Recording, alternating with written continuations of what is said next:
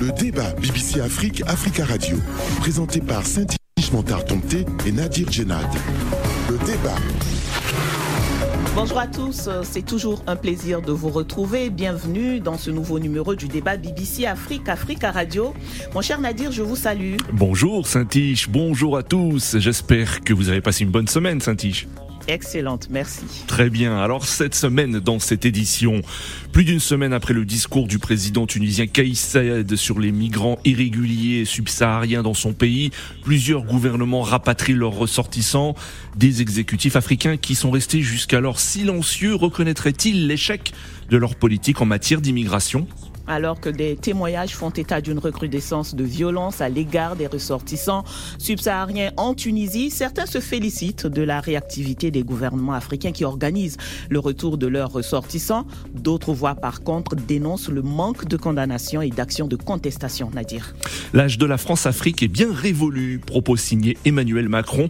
Le président français en tournée sur le continent cette semaine a partagé sa nouvelle politique en Afrique. Quel positionnement euh, des pays africains face à cette stratégie de rupture que prône le pouvoir français. Pour le président Macron, la France se veut désormais un interlocuteur neutre sur un continent où a-t-il reconnu la concurrence est ouvertement rude avec d'autres puissances, Nadir. Et en République démocratique du Congo, plusieurs députés du Nord Kivu, théâtre des violences, ont appelé cette semaine le gouvernement à ouvrir des négociations directes avec le M23 qui combat l'armée congolaise. Dans une lettre ouverte au président Félix Tshisekedi, 17 députés nationaux et provinciaux ont déclaré qu'un règlement pacifique va aider à désamorcer le conflit en cours dans l'est du pays. Sur le terrain, malgré une énième demande de retrait, les rebelles du M23 avancent dans le Massissi et gardent leur position dans la province de Rutshuru. Voilà pour le sommaire. Notre grand témoin aujourd'hui est le docteur Cheikh Tidiane Gadio. Bonjour. Bonjour. Merci beaucoup euh, d'avoir répondu à notre invitation. Vous êtes un homme politique sénégalais et panafricaniste, ancien chef de la diplomatie sénégalaise, ancien candidat à l'élection présidentielle de 2012. Vous êtes euh, le président du mouvement citoyen et panafricain, le MPCL, et président de l'Institut panafricain de stratégie, paix, sécurité et gouvernance, et vous intervenez depuis les studios de BBC Afrique à Dakar. Notre confrère invité dans cette édition, Albert Bonjour Albert. Bonjour, bonjour à tous. Vous êtes journaliste euh, à l'agence congolaise de presse ACP, basée à Goma, et vous intervenez depuis Goma. Et nous y allons pour le premier sujet. Les condamnations se sont multipliées depuis les propos du président Kaïs Saïd, qui a accusé les migrants subsahariens illégaux en Tunisie d'être à la base de la criminalité. En début de cette semaine, le chef de la diplomatie tunisienne a affirmé à l'agence France Presse que son pays prônait l'apaisement, tout en excluant de présenter des excuses pour les propos du président Saïd. Depuis, plusieurs témoignages et vidéos ont circulé sur les réseaux sociaux et médias faisant état d'attaques et de violences contre les migrants subsahariens. Beaucoup auraient été licenciés de leur travail, expulsés de leur lieu d'habitation, voire agressés. Plusieurs se sont réfugiés dans leur ambassade et ont demandé à quitter la Tunisie. Mercredi, donc, 49 Guinéens ont été rapatriés à Conakry et accueillis par le chef de la transition, le colonel Mamadi Doumbouya. Le ministre guinéen des Affaires étrangères, Maurice Andé Kouyaté, a annoncé un pont aérien entre Conakry et Tunis pour le retour d'autres volontaires. Dans le même temps, le porte-parole du gouvernement ivoirien, pardon, Amadou Koulibaly, a lui annoncé le retour programmé de 500 ressortissants ivoiriens et des mesures d'accompagnement. Euh, monsieur, docteur euh, Cheikh Gadiou, vous faites partie des première personnalité euh, africaine à avoir réagi à la suite de ces propos du président tunisien. Vous avez déclaré dans une tribune, je cite, hein, l'adhésion d'un chef d'État d'un pays aussi raffiné que la Tunisie aux théories haineuses du grand rassemblement est une catastrophe pour euh, toute l'Afrique. Fin de citation.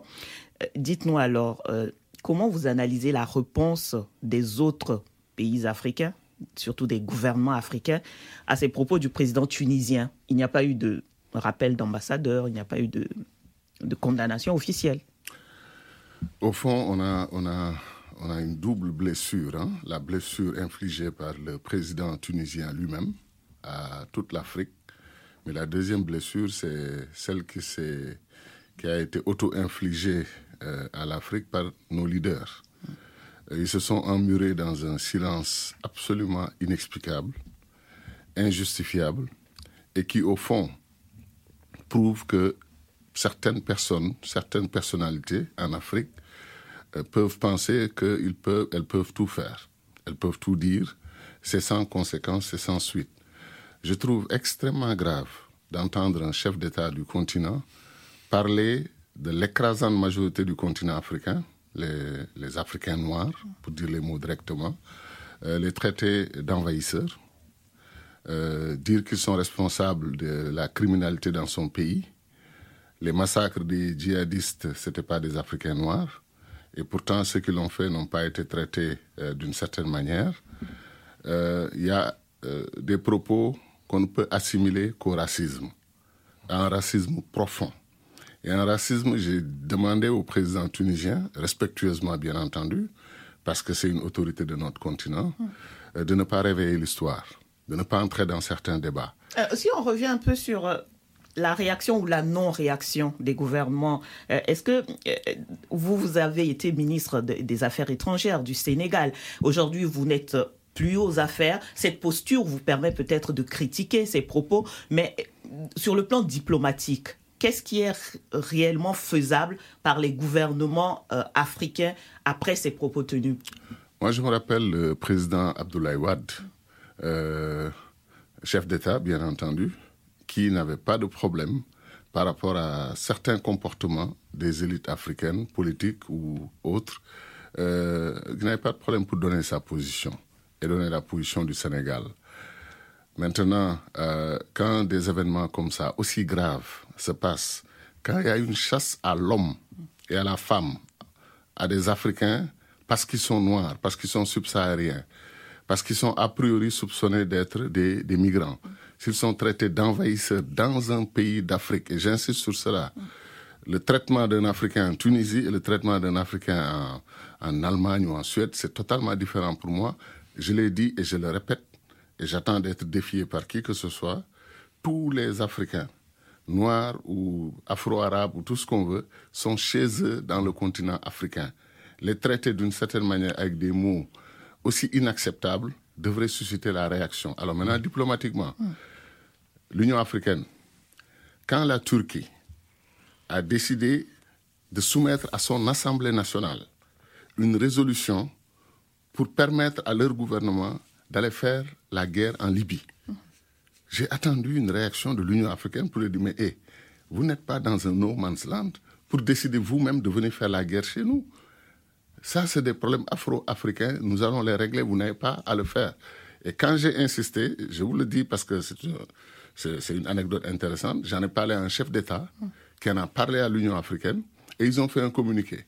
Et le communiqué, c'était quoi? Condamner tout, tout, toutes les forces en présence en Libye et les demandes de partir et ne pas mentionner le nom de la Turquie. De la même manière, vous avez vu le communiqué de l'Union africaine? Oui, le, mmh. le, président de la Commission de l'Union africaine a, a, condamné les déclarations qu'il a trouvées choquantes dans, selon son communiqué et qui vont à l'encontre de la lettre et de l'esprit de l'organisation. Et en mmh. commençant par parler des propos des dirigeants tunisiens. Ce n'est pas les dirigeants tunisiens, c'est le président de la République euh, vous, vous, auriez voulu que le président tunisien soit nommément cité dans ce communiqué et, ça, n'empêche pas, ça n'empêche pas cette démarche d'être diplomatique, parce que c'est lui.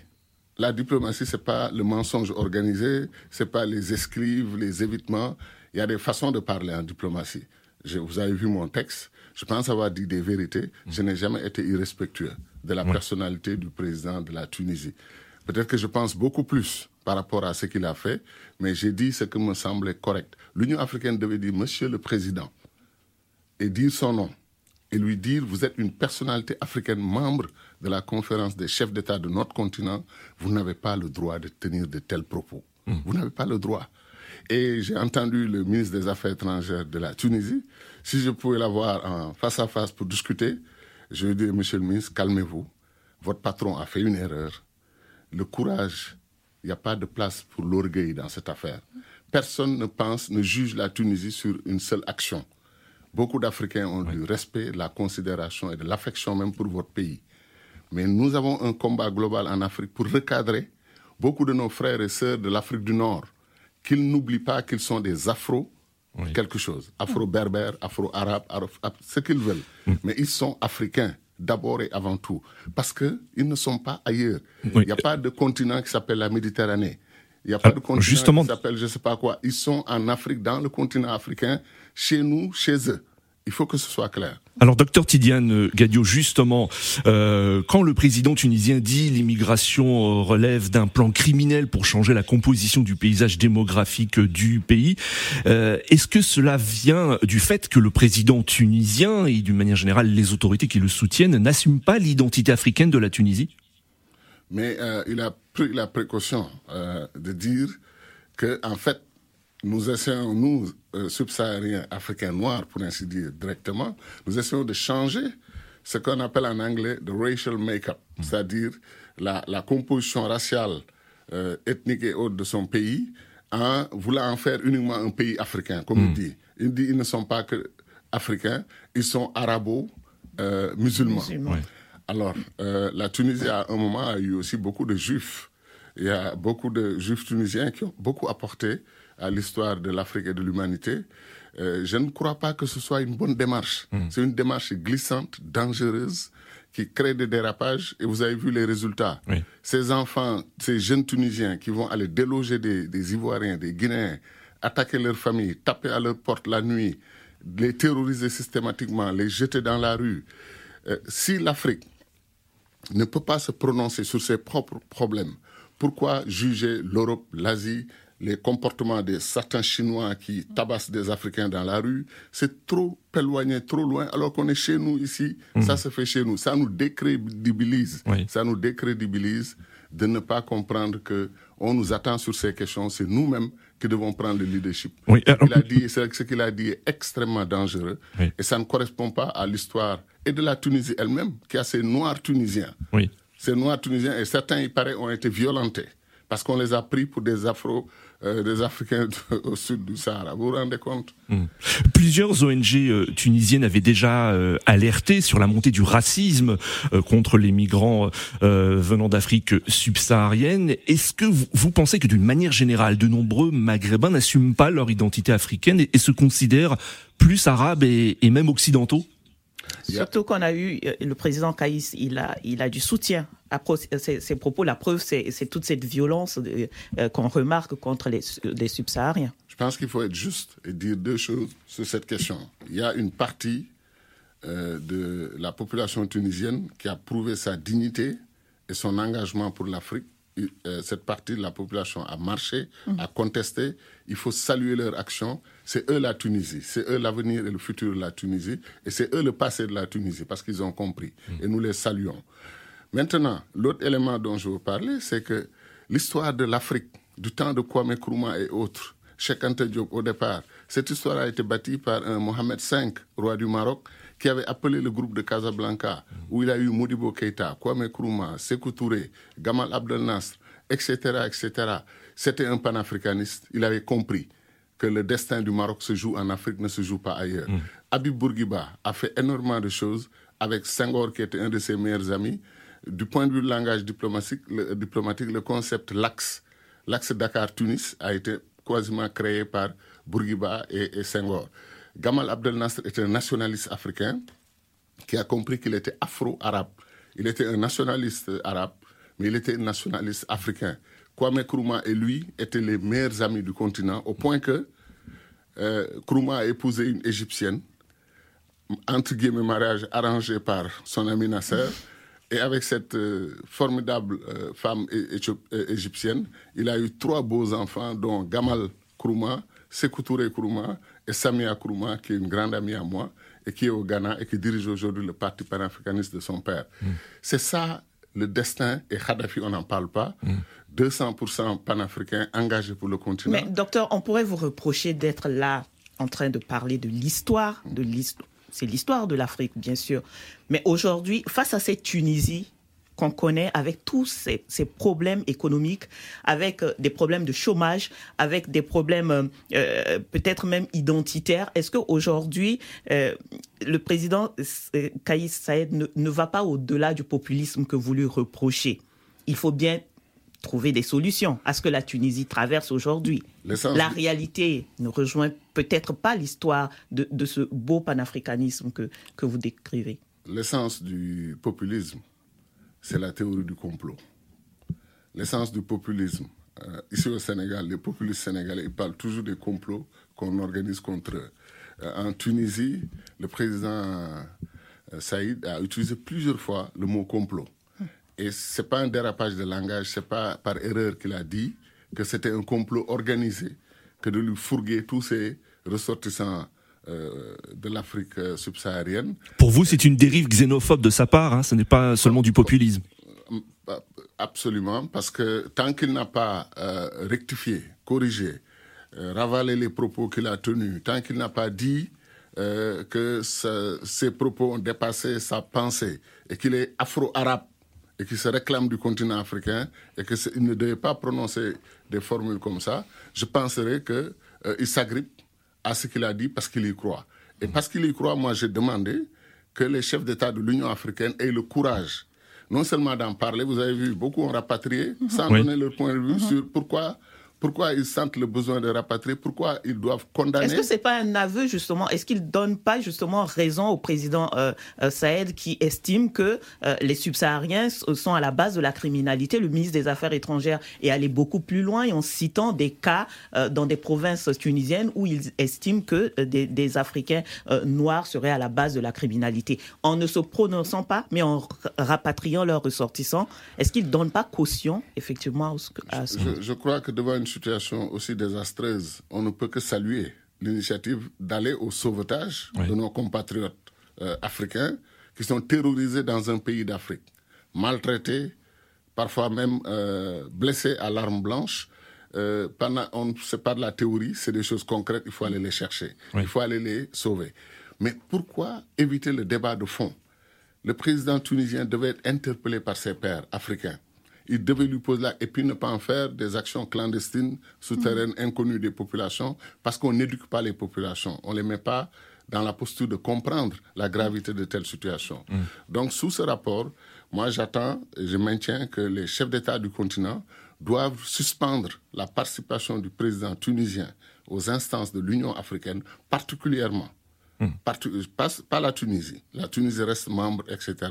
Mais son président ne doit pas siéger dans la conférence des chefs d'État africains avec de tels propos. Euh, un autre l'aurait dit en Europe ou en Asie contre l'Afrique. Les Africains, peut-être aller ou rompre les relations avec ce pays-là. On ne demande pas autant. On demande, j'ai pensé qu'il fallait un moment, comme premier geste, rappeler nos ambassadeurs parce que l'affaire est très très grave. Mm. Et beaucoup de gens maintenant essayent de calmer le jeu, de minimiser un peu ce qui s'est passé. Et certains m'ont interpellé en me disant, oui, mais ça se passe aussi dans les autres pays du Maghreb. Est-ce que c'est une raison? Pour que ça se passe dans leur propre pays. Et le débat est global. C'est une, comme disait l'autre, il faut tout transformer une menace en opportunité.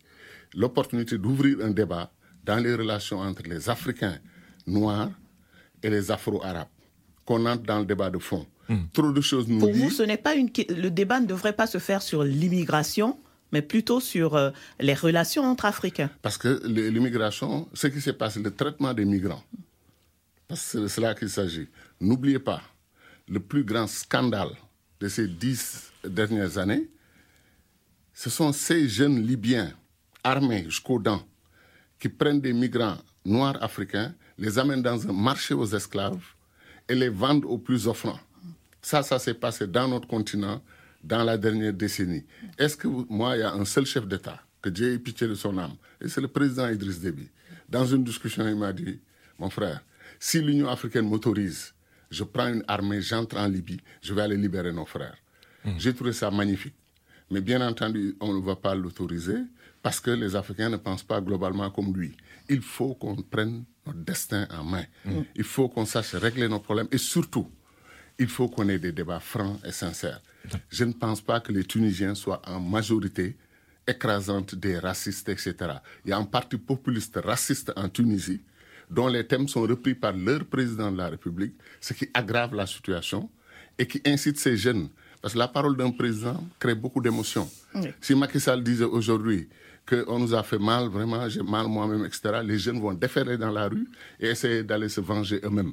Il ne l'a pas fait et c'est responsable et c'est bien. Mais rien ne l'empêche, lui, Macky Sall, tous les autres chefs d'État du continent, d'interpeller leurs collègues tunisiens et de ne pas le faire en cachette c'est Mm. des choses très sérieuses. Il faut que les Africains sachent qu'un débat a été lancé par le président tunisien lui-même, par une initiative malheureuse et catastrophique. On en profite maintenant pour crever l'abcès. Pour crever l'abcès et créer le débat. On va revenir à, à vous, Nadir. On prend une pause. Le débat BBC Afrique, Africa Radio. Et vous êtes les bienvenus. Si vous arrivez, c'est le débat BBC Afrique, Africa Radio.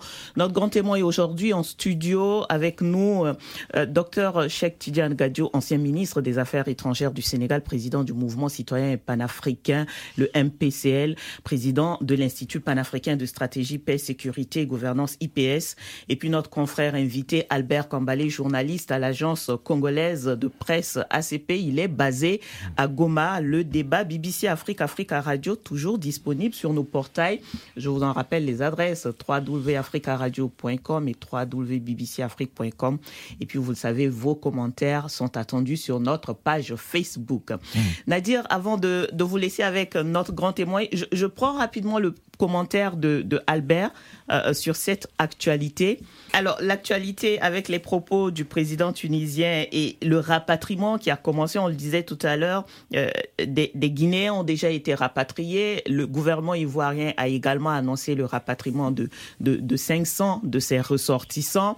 Euh, quel est votre point de vue? Est-ce que cette stratégie est bonne selon vous? Ce que je dois dire d'abord est que l'Afrique ou les Africains sont caractérisés par cette solidarité entre eux.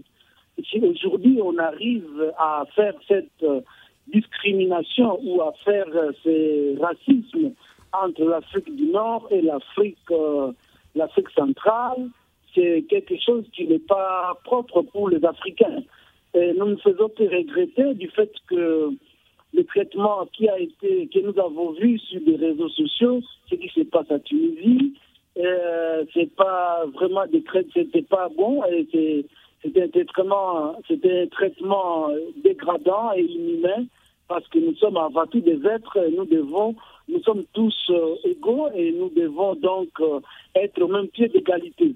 Alors, pour euh, ce que le docteur venait de dire là, je suis d'accord avec lui le fait que l'Union africaine devrait prendre à bras le corps cette question de, de, de, de, de traitement inhumain, de traitement des migrants, et que si le gouvernement, d'autres gouvernements, les Ivoiriens, les autres, commencent à, faire appel à leurs ressortissants, c'est un mauvais signe parce que nous sommes tous, ou nous sommes tous africains, où nous devons nous devons nous développer ensemble. Il n'y a pas l'Afrique du Nord, il n'y a pas l'Afrique du Sud, il n'y a pas l'Afrique centrale. Nous sommes avant tout tous africains.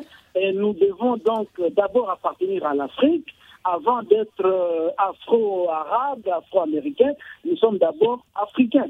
Et donc, euh, c'est vraiment euh, une désolation de ma part, une, aliénation même de la part de nos frères africains du Nord qui se considèrent ne pas être des Africains mmh. et qui commencent à avoir des traitements dégradants et inhumains envers les autres Africains, envers des migrants qui sont dans Merci, leur pays. Oui. Et aucun pays ne se développe sans apport des autres. Ça, c'est ce que nous avons vu dans plusieurs pays et dans d'autres civilisations. Mm. Il y a toujours l'apport des, des, des, étrangers qui arrivent et avec ce métissage, avec ce, ce mélange, ça profite au développement du pays. Alors, quand les pays africains décideront presque la majorité de retirer ses ressortissants, je ne vois pas à quoi les pays comme la Tunisie va, euh, va, va, émerger à, à, à, à lui seul. Mm. Et donc, euh, nous pensons que les chefs d'État devraient décourager ces pratiques afin que l'unité africaine soit toujours de mise. Mmh. Alors, euh, docteur euh, Tidiane euh, Gadio, le, le, président tunisien, avait appelé à des mesures urgentes contre l'immigration euh, clandestine. Alors, euh, justement, est-ce que les, les, États africains devraient faire plus d'efforts pour empêcher leurs ressortissants euh, d'immigrer, en particulier les jeunes? Selon euh, une enquête d'African Youth Survey 2022 menée dans 15 pays par la fondation sud-africaine Eshikowitz Family Foundation, menée auprès de, de plus de 4500 jeunes Africains âgés de 18 à 24 4 ans, 52% d'entre eux, selon cette étude, envisageraient d'émigrer au cours des prochaines années.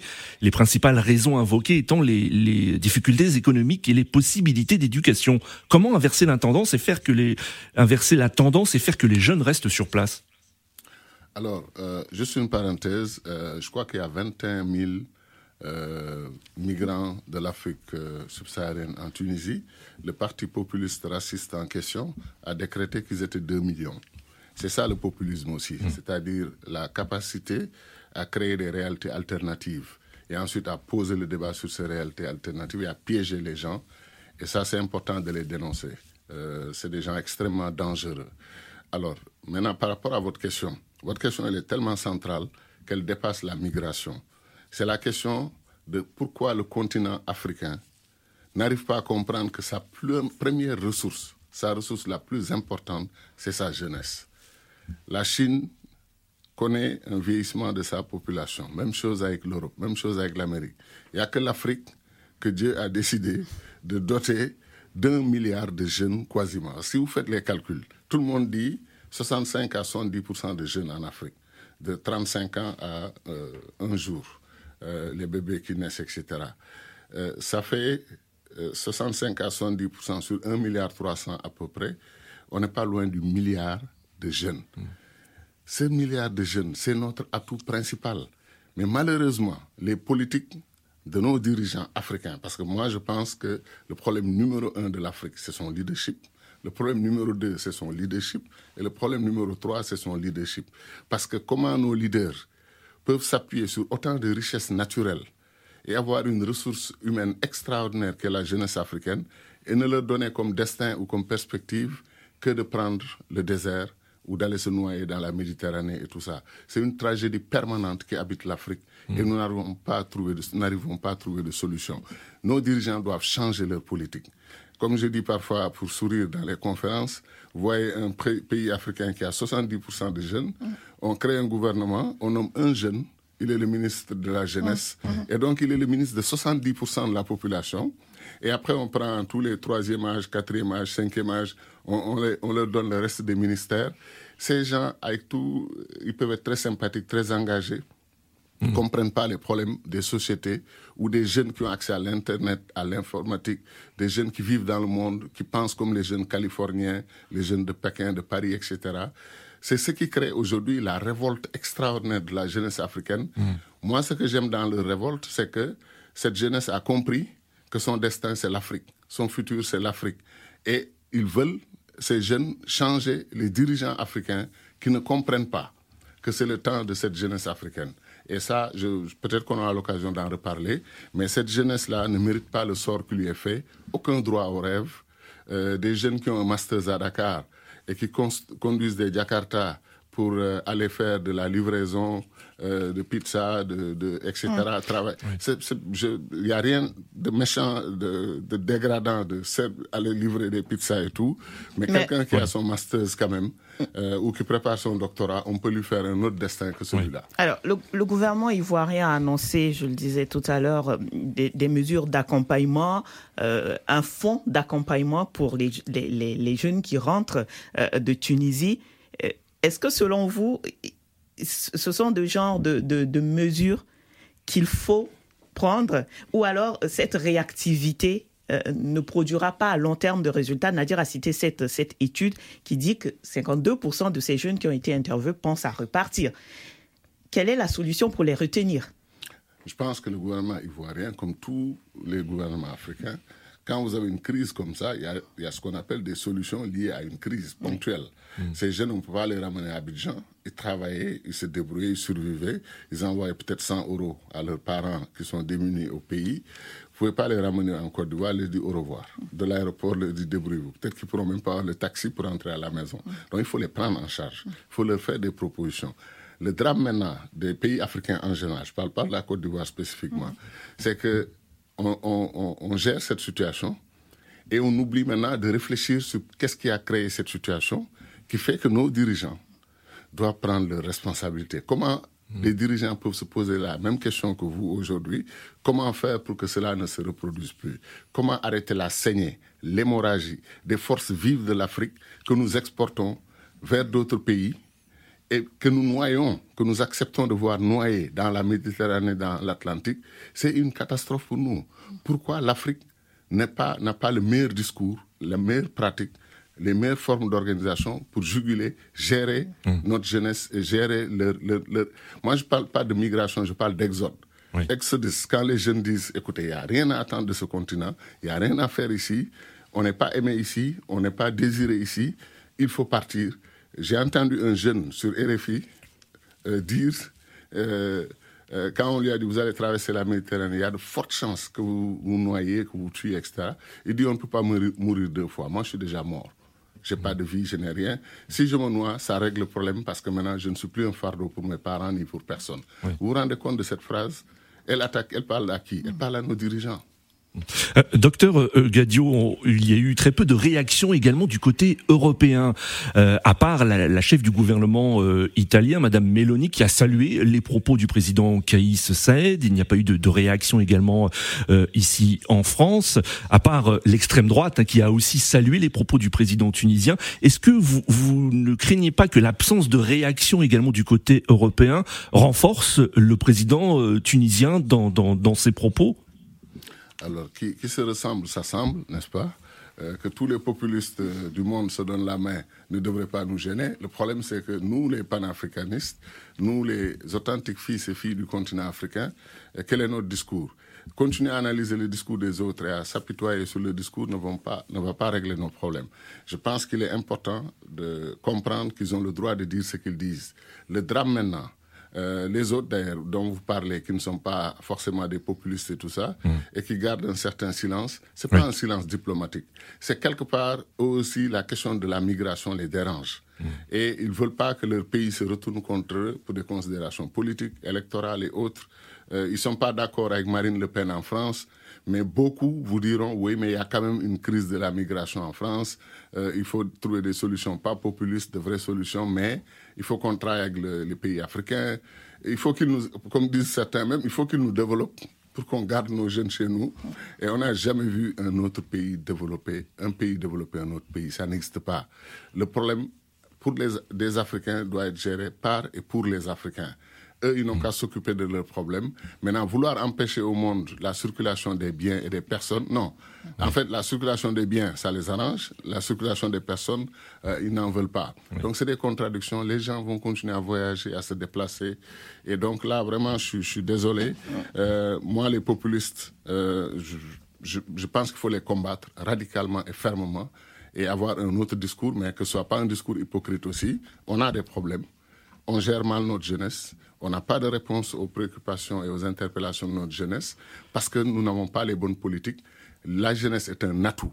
C'est pas une catastrophe. C'est pas euh, une liabilité comme on dit en anglais. C'est un atout majeur. donner cette jeunesse-là à l'Europe aujourd'hui, l'Europe va multiplier par deux son PIB. L'Europe va avancer. Donc l'Afrique n'a qu'à comprendre que hmm. c'est elle qui est dans le tort dans la gestion de sa jeunesse. Merci, docteur Gadion. Nous ne pourrons pas euh, épuiser ce débat-là. Avant de passer au, second sujet, Nadir, je voudrais quand même demander euh, à notre grand témoin, vous serez candidat, docteur Gadio, à l'élection présidentielle du, du 25 février 2024 Est-ce que vous me proposez?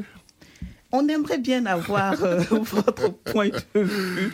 vous avez été candidat en, 2000, en 2012. Oui, je me suis absenté en 2019. Donc, je sais que euh, notre mouvement et beaucoup d'amis sont en train de réfléchir. Euh, ce que je redoute le plus, c'est les candidatures décidées par une seule personne. On se réveille le matin, on dit on est candidat. Ce n'est pas sérieux, ce n'est pas crédible. Est-ce qu'il y a une demande? Est-ce qu'il y a une place pour le discours panafricaniste au Sénégal et en Afrique? Est-ce que le leadership d'un panafricain est demandé et voulu? Est-ce que les jeunes adhèrent à notre vision, notre projet? Je pense qu'il y a quand même quelques préalables à régler. Mais euh, quand on crée un parti politique, c'est pour conquérir le pouvoir. Donc vous serez candidat. De façon pacifique et démocratique. Donc vous serez candidat. Je ne peux pas m'exclure de euh, la possibilité d'être candidat. Je ne peux pas m'exclure, mais je ne peux pas aussi, sans l'accord de mon parti, de mes amis, de mes camarades, de tous ceux qui souhaitent le changement au Sénégal, le vrai changement, que je ne puisse pas euh, voilà, laisser la porte grandement ouverte. Et je pense sérieusement que c'est envisager avec beaucoup de sérieux Et maintenant, si vous voulez que je vous réserve la primeur, on, se, on, se, reparlera très prochainement. On, on vous attend sur le débat. Merci, docteur Gadio. Nous passons au deuxième sujet. Le débat BBC Afrique, Africa Radio. Le président français Emmanuel Macron effectue cette semaine une nouvelle tournée sur le continent africain au programme quatre pays d'Afrique centrale. Il s'est d'abord rendu au Gabon pour assister au One Forest Summit, le sommet international dédié à la préservation des forêts. Le président français s'est ensuite rendu en Angola et au Congo avant de clôturer sa tournée en République démocratique du Congo. Au programme de cette tournée, coopération, sécurité et investissement. Un peu plus tôt, le président français, euh, dans un discours prononcé ce lundi à Paris, apprenait, je cite, l'humilité, la responsabilité de l'action de la France en Afrique. Le président français a fait état d'une diminution visible des effectifs militaires français en Afrique dans les prochains mois. Et à Libreville, ce jeudi, Emmanuel Macron a réaffirmé que la France ne nourrissait aucun désir d'ingérence en Afrique. Selon le chef de l'État français, l'ère de la France-Afrique est révolue et la France est désormais un interlocuteur neutre sur le continent. Alors, docteur euh, Tidiane Gadio, le, président euh, français a évoqué la, fin de la France-Afrique. Il l'avait déjà dit hein, lors de sa venue il y a quelques années à Ouagadougou. Le président Macron a débuté cette tournée par le Gabon. Il se rend ensuite chez Denis Sassou Nguesso au Congo. Est-ce que le, choix de ces pays montre euh, qu'il n'y a pas vraiment de changement dans la politique française en Afrique? Alors, je ne connais pas le, calendrier du, président Macron pour euh, faire le lien entre ce déplacement et son discours qui est venu un peu avant. Et je crois que le discours est lié à une situation plus globale euh, de la grave crise de confiance qui est née dans les relations entre la France et l'Afrique et la France, particulièrement avec la jeunesse africaine, avec certains pays d'Afrique qui ont demandé le retrait des troupes françaises, euh, qui sont quasiment dans une phase de rupture des relations avec la France ou de redéfinition complète et totale des relations avec la France. Mais Monsieur Gadio, le, fait que le président Macron a, choisi le Gabon, qui est considéré, enfin les autorités gabonaises sont considérées par de nombreux observateurs comme l'un des piliers de ce qu'on appelle la France-Afrique, montre en fait qu'il n'y a pas de changement de la politique française sur le continent? Alors, si vous m'aviez demandé mon avis sur le discours de Macron, euh, je vous donnerais une autre réponse. Maintenant, vous m'avez parlé de ces quatre pays. Que je sache, l'Angola n'est pas dans la France-Afrique, la RDC en principe n'est pas dans la France-Afrique. Euh, ces deux autres pays, effectivement, ont été catalogués comme euh, piliers du système France-Afrique, ça c'est vrai. Mais le plus important, à mon avis, c'est peut-être comment le président Macron a géré dans la forme et dans le fond le débat en cours. Est-ce qu'il était en train de faire une autocritique? Certains ont dit que oui. Alors pour moi, la vraie autocritique aurait été quoi? Ce n'est pas de dire la France-Afrique c'est fini. C'est de dire, ce n'est pas de dire euh, l'Afrique n'est pas un précaré. Il faut dire l'Afrique a été un précaré et l'Afrique n'est plus un précaré et n'aurait jamais dû être un précaré. Parce que, comme on dit, il y a des débats qui cachent d'autres débats. De 1960 à nos jours, avec le système de la France-Afrique, avec le système du précaré, nous avons eu des résultats terribles pour le développement du continent. Les, plus, les meilleurs leaders du continent, Sylvanus Olympio. Euh, par la suite, euh, on, a eu, euh, on a eu Boganda en Centrafrique. On a eu tous ces grands leaders. Patrice Lumumba, le, plus, le plus emblématique est Ruben Umniobe, attaché à un poteau et exécuté. La France-Afrique a fait faire un faux départ pour le développement de l'Afrique et pour le paradigme qu'on nous a imposé de l'Afrique balkanisée et l'Afrique qui a des relations plus unilatérales euh, directes avec la France, euh, mm. pardon, bilatérales avec la France, que de relations entre les pays africains eux-mêmes. L'intégration de l'Afrique a été bâillonnée quelque part. Euh, à ce jour, c'est, on est dans les 12%, 14% de commerce intra-africain. Donc, si le président Macron voulait véritablement faire une autocritique, il dit, je reconnais que nous avons fait ceci dans le passé. Ça a fait beaucoup de tort à l'Afrique. Euh, aujourd'hui, nous avons compris que cette époque est non seulement révolue, mais je critique moi-même. Je fais le meilleur culpa de la France pour ce qui s'est passé. Et maintenant, je prône la rupture. Maintenant, hmm. deuxième problème sérieux dans la démarche du président français. On ne peut pas définir une nouvelle stratégie de relation qui ne vous implique pas que vous-même, hmm. et vous seul, en le faisant d'abord tout seul. Il n'y a pas d'autres chefs d'État africains qui sont là pour participer au débat.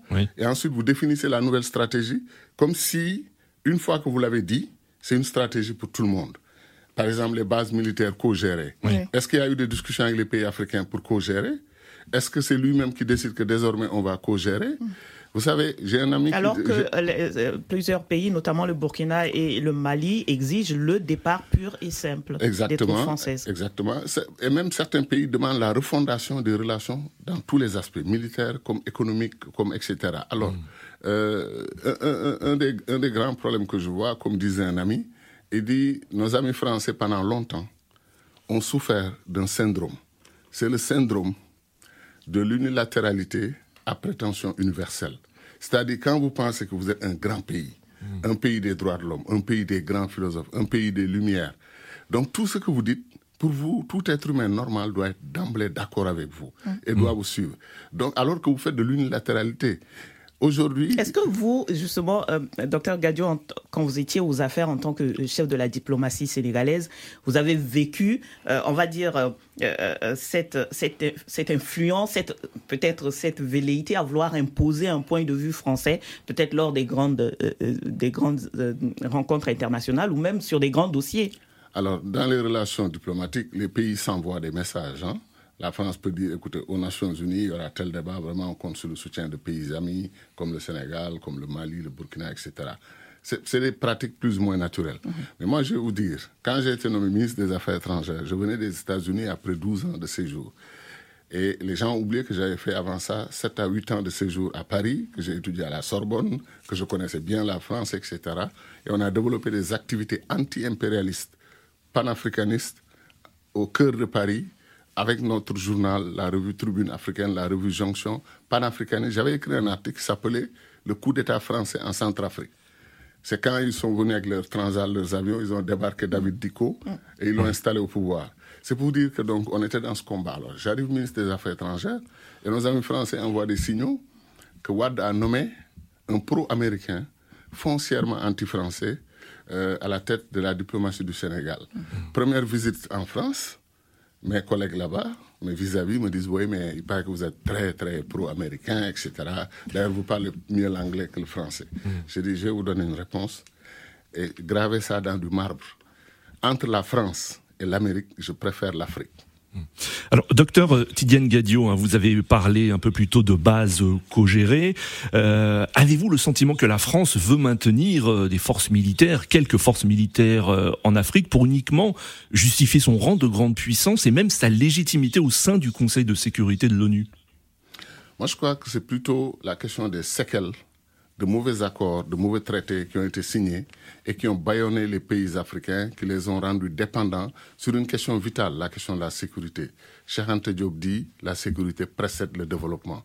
Au lieu de laisser les pays africains, comme Kourouman l'avait demandé, sécuriser leur continent, avoir une armée africaine ou avoir des armées régionales, euh, prendre la mesure de l'importance de la sécurité, ne pas être aujourd'hui aussi vulnérable que nous le sommes, au point que les djihadistes viennent avec des pick-up et prennent nos pays, font tomber nos États, créent toutes sortes de crises dans nos pays, massacrent nos populations. Euh, tout ça, on a été rendu vulnérable à cause justement de ce système, de, système, de ce système qu'on appelle l'assurance vie, donnée par une base militaire française à, à un chef d'État africain qui sait que s'il a des problèmes, les militaires français vont le défendre. Il n'a pas, à la limite, c'est pas son armée nationale. Il peut aussi se réfugier dans une base militaire française. Ça a été un très très mauvais système. Et c'est pour ça que je dis que l'autocritique devait aller jusqu'au fond. On a bloqué notre développement, en tout cas dans les pays francophones d'Afrique. On nous a donné, on a empêché qu'on développe notre propre système de sécurité. Et les solutions ne peuvent pas être celles qui sont proposées. Il y a un facteur qui a inquiété la France et qui a créé cette réaction du président français, c'est le comportement de la jeunesse africaine. Et ça, c'est important. Cette jeunesse africaine, comme je dis, elle s'est réveillée, elle a redécouvert Kwame Nkrumah, donc elle est panafricaniste. Elle a redécouvert Cheikh Diop, elle connaît son histoire. Et cette jeunesse africaine a pleuré Lumumba, a pleuré Cabral, a pleuré Thomas Sankara.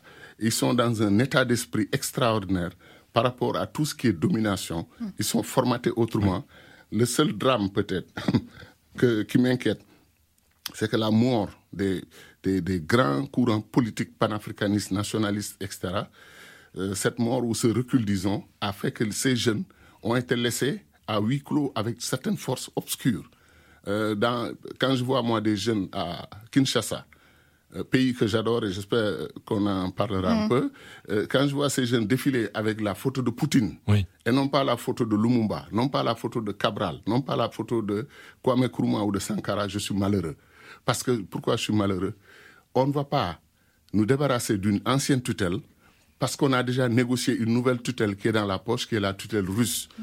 L'Afrique n'a besoin que d'une tutelle, c'est la tutelle de l'Afrique sur l'Afrique. On en a assez des tutelles et ces jeunes, on doit leur expliquer ce message. Leur révolte est digne et légitime. Le président français maintenant essaie de rectifier le tir et il tombe sous le coup de Talleyrand, le grand Talleyrand, mm. grand diplomate, qui avait dit que quand c'est urgent, c'est déjà trop tard. Et j'ai peur qu'on soit dans ce schéma. Alors, Albert, euh, Nadir, euh, Albert. On, va écouter, oui, Albert, Albert justement, euh, qui est à Goma, en RDC, la RDC qui est la dernière étape de cette tournée du président français Emmanuel Macron. Albert, comment est-ce que ce discours sur ce que le président français appelle sa nouvelle stratégie en Afrique a été accueilli là-bas en RDC surtout par la classe politique, par l'élite, parce que euh, dans la rue, on a vu la réaction de, ces jeunes, et docteur Gadio le, soulignait tout à l'heure, des jeunes qui ont protesté, même contre sa venue en RDC. Mais comment la classe politique, l'élite, euh, les médias ont accueilli ce discours? Que ce soit la classe politique, que ce soit l'élite congolaise, tous ont exprimé tout ce que vous avez vu sur euh, les réseaux sociaux, les jeunes gens en train de manifester, que ce soit à Goma ou à Kinshasa, c'est l'expression même de l'élite congolaise, de la classe politique congolaise. Pour les politiciens de la RDC, ils aimeraient que la France, la France puisse, euh, puisse quitter cette hypocrisie qui est à face de la République démocratique du Congo. Aujourd'hui, les, Congolais attendent de la France une vraie refondation de la politique entre la RDC et la France. Hmm. C'est-à-dire, sur le plan sécuritaire, la France ne peut pas faire euh, deux poids, deux mesures. Et c'est ce qui a fait que, aujourd'hui, comme les Congolais sont massacrés, surtout ici, à l'est de la République démocratique du Congo, au nord Kivu, à Nituri et au sud Kivu, ils sont prêts à accueillir n'importe quelle force étrangère, mais cette force-là qui est prête à dire, écoutez, je vais terminer la guerre et que je vais bouter hors les ennemis de la RDC, hors leurs frontières. Alors, la venue d'Emmanuel Macron à République démocratique du Congo, la classe politique et l'élite congolaise, ils attendent seulement deux ou trois choses. Un, c'est d'abord qu'Emmanuel Macron, le président français, dise ou qu'il condamne fermement l'agression de la République rwandaise en République démocratique du Congo. Ça, ça hmm. doit sortir de la bouche du président français. Et là, les Congolais diront exactement le président français vient ou le président français est en train de faire ou en train de renouer une nouvelle politique avec la République démocratique du Congo. Les politiciens ou l'élite congolaise attendent également que l'Union européenne, qui est euh, l'émanation où la France est aussi membre de l'Union européenne, cesse l'appui aux militaires ou, ou à l'armée rwandaise. Mmh. Parce que celle-ci, l'armée rwandaise, est accusée par les autorités congolaises avec toutes les évidences possibles sur terrain lors de, dans, des, champs de bataille, que c'est l'armée rwandaise qui opère en République démocratique du Congo sous le label du M23. Hmm. Et donc, la classe politique congolaise attend de la France une nouvelle politique où ils se mettront comme des États indépendants et qui traitent d'une manière gagnant-gagnant. On va, on va embrayer, euh, en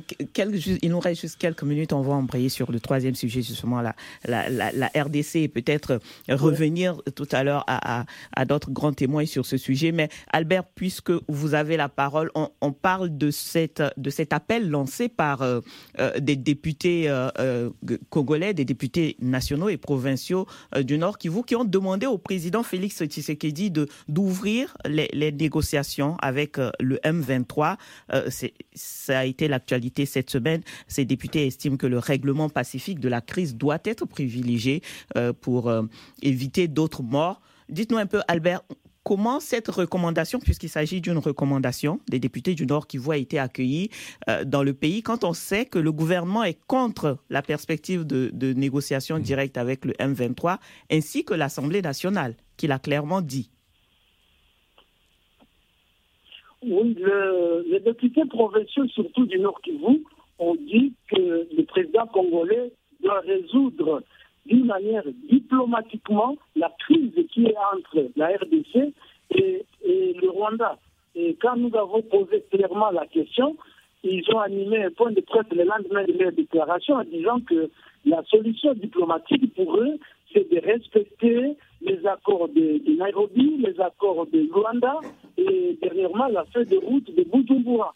Pour eux, il s'agit d'une euh, diplomatie agissante parce qu'ils savent que le pays, le Rwanda, agit en RDC sous le label de 23 et qu'ils veulent que le président congolais appelle, parle ou résout hmm. pacifiquement cette question en parlant avec les pays qui soutiennent le Rwanda, dont la France. Mmh. Euh, docteur euh, Tidiane euh, Gadio, pensez-vous que le président Tshisekedi va accepter un, règlement pacifique alors que les tensions se poursuivent à l'est du pays? Les rebelles du M23 ont pris d'ailleurs le contrôle d'une nouvelle agglomération, la ville de Mweso, à une centaine de kilomètres au nord de Goma. Est-ce qu'à l'approche de la présidentielle congolaise, le président Tshisekedi a tout intérêt à rester ferme? Je reviens de la RDC, euh, donc où j'ai vécu, euh, je suis resté huit jours avec mes, compatriotes du Congo. Euh, j'ai vu la tension à son extrême. Les Congolais sont très touchés dans leur dignité, dans leur dans leur intégrité territoriale, intégrité de, de, leur pays. Ils sont très très choqués par ce qui se passe et je pense qu'ils le font à juste titre. Euh, pour moi, je leur ai dit, et je le dis ici, je le dis partout, euh, le destin de l'Afrique se joue au Congo, comme le destin de l'Afrique de l'Ouest s'est joué au Mali. Euh, il nous faut régler la question de la RDC. Ce pays-là est porteur, pour moi, du projet de renaissance africaine en général pour différentes raisons qu'on n'aura peut-être pas le temps de développer, mais c'est un pays qui porte le destin de l'Afrique. Ce qui s'est passé avec Lumumba jusqu'à présent, tout ce que Dieu a donné à ce pays et tout ce que Dieu a voulu donner à l'Afrique, il l'a d'abord expérimenté en RDC. C'est un pays capital pour nous. Ce qui fait que l'agression contre le, Congo ne date pas d'aujourd'hui. C'est une vieille agression. Beaucoup de pays voisins n'ont pas d'état d'âme pour entrer au Congo, prendre les richesses dont ils ont besoin et tout ça. Ce qui fait que c'est un problème. Ce qui me fait mal, c'est qu'on en fasse un problème congolais. C'est un problème africain le continent n'a pas bien réagi à la gestion de la crise. On n'a pas fait tout ce qu'on devait faire pour arrêter cette crise. Aujourd'hui, est-ce que le président Tshisekedi réagit bien, selon vous Je ne peux pas juger un chef d'État africain, euh, surtout quand il est dans une posture aussi difficile et qu'il est attaqué de partout et son pays est attaqué. Ce que je souhaite, moi, c'est que la solidarité africaine avec le Congo, euh, qu'on comprenne que c'est notre propre intérêt euh, d'avoir cette solidarité africaine parce que c'est pour nous-mêmes. Et ensuite, il faut aider le président Tshisekedi, aider le Congo à sortir de cet engrenage de violence, agression, massacre, actes génocidaires contre le Congo. Il faut arrêter ça. Il faut arrêter. Et nous avons les moyens de le faire. Euh, quand on demande de négocier, en diplomatie, on négocie. Euh, tout le temps. Certains négocient après la crise, certains négocient avant la crise. Là, la crise est là. Il y a la dignité aussi de nos frères et sœurs du Congo qui est engagée. Mais qu'est-ce que l'Afrique peut faire pour hmm. que le Rwanda, euh, l'Ouganda, le Congo, tous ces pays-là voisins et qui ont un certain nombre de contentieux historiques et de passifs historiques, qu'on les mette à table et qu'on règle ce problème une bonne fois pour toutes. Et ces histoires de rebelles-là, ces rebelles ont commis des actes de génocide au Congo. Ils ont massacré des villageois, massacré des populations. Après, maintenant, dire au président de venir s'asseoir avec eux, hmm. ça pose problème, euh, mais qu'il y ait une sorte de conférence régionale sous l'égide de l'Angola ou de que les autres Africains s'installent. Je sais, je sais, mais ça marche pas. Ça marche pas parce que pourquoi? Parce que la solidarité africaine, à mon avis, la mobilisation africaine, la mesure de la gravité de ce qui est en train d'être fait contre le Congo, la RDC, cette mesure-là n'est pas bonne. Merci, docteur Gadion Nadir. Le débat BBC Afrique, Africa Radio, c'est en duplex à Dakar et Paris, et c'est l'heure d'écouter les messages des auditeurs sélectionnés par Didier Ladislas Lando de BBC Afrique.